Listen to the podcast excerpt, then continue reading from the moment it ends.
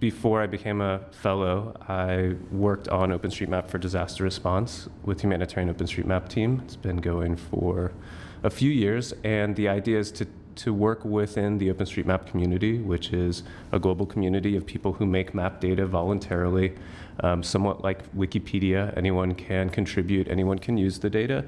And we've been focused on um, applying that community to the application of disaster response because um, there's a very big need for up to date data um, after an event like the Nepal earthquake.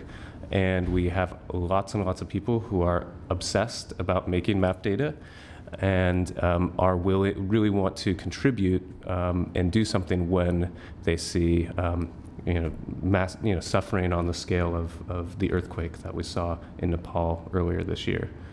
So um, through MapGive, what we do is support that broader community with a number of partners in the U.S. government. We work with USAID and Peace Corps. We partner also with American Red Cross, World Bank, and UN agencies.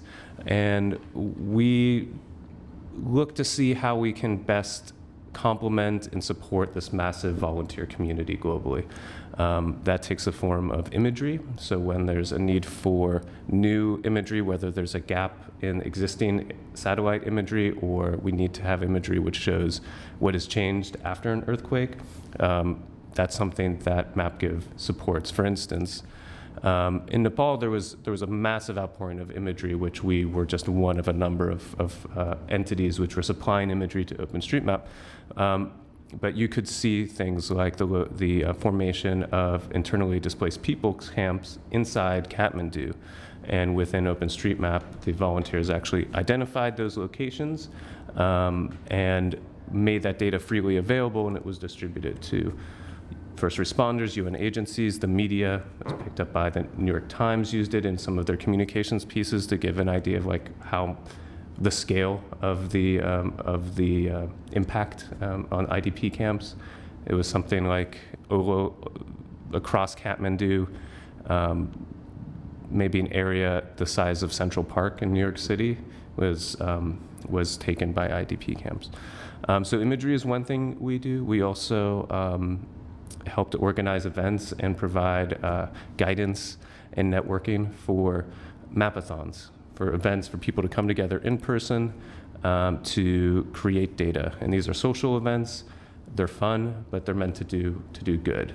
And we have had a lot of experience organizing those kinds of events. Um, a lot of what MapGive um, works to do is ultimately to to build a toolkit for embassies and consulates to organize these kinds of events that's been a lot of my work over the last year is putting together a package so that someone who's not even familiar with mapping or familiar with how to uh, with OpenStreetMap and how it applies to disaster response or other applications, um, but sees that it's a really amazing way to engage with the public beyond um, beyond just communicating with people, talking at people, or talking with people, doing things together is really powerful, um, especially when you when you see suffering at that scale um, we have a natural inclination to want to do something beyond um, sending money, and this is a very direct way that you can help. So, um, one example of that in um, of all places, Lahore, Pakistan, the consulate there was got very excited by MapGive, and they've organized several events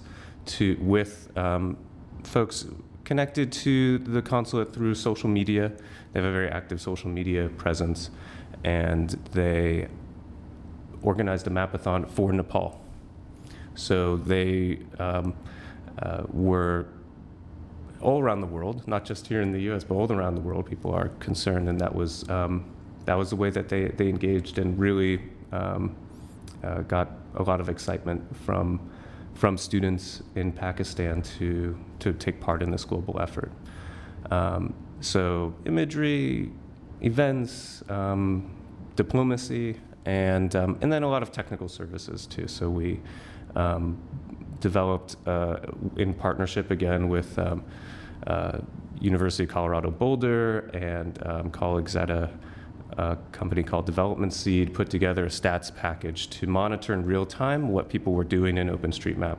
How, who exactly was contributing and how, how many roads, how many buildings were they collecting minute by minute and uh, that kind of feedback to show this is uh, your, you know, your contribution, this is how big the response is overall, is really, really motivating for people to see themselves and see their piece of the pie.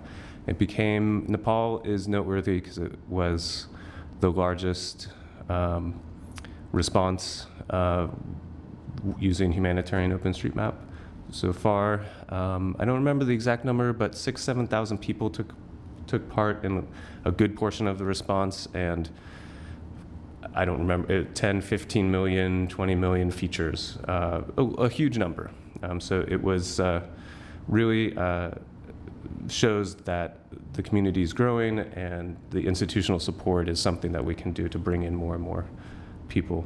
Um, and I'll, I'll just I'll close saying that in Kathmandu we were really, in some ways, fortunate because there had been work in preparedness. Um, everyone knew that there would be an earthquake coming, um, and also knew that Nepal was not very well prepared for an earthquake. So the World Bank and then USAID and State Department Humanitarian Information Unit, which runs MapGive, and others collaborated in a project called Open Cities, which built capacity in Kathmandu to do this kind of mapping activity and to, to um, generate data. So at, when the earthquake happened, if you looked at Kathmandu, it was really well mapped um, because uh, of that project and because of the formation of a civil society organization called Kathmandu Living Labs, which developed out of this initiative from the World Bank and, and partners. And they became the focal point for the response. So you had a local entity which was in the midst of the disaster themselves. They had a situation room outside because they couldn't safely um, work inside their, their offices. Um, but they were very close to the responders and to the users of data, and we're communicating with a global community, this is a kind of mapping we need.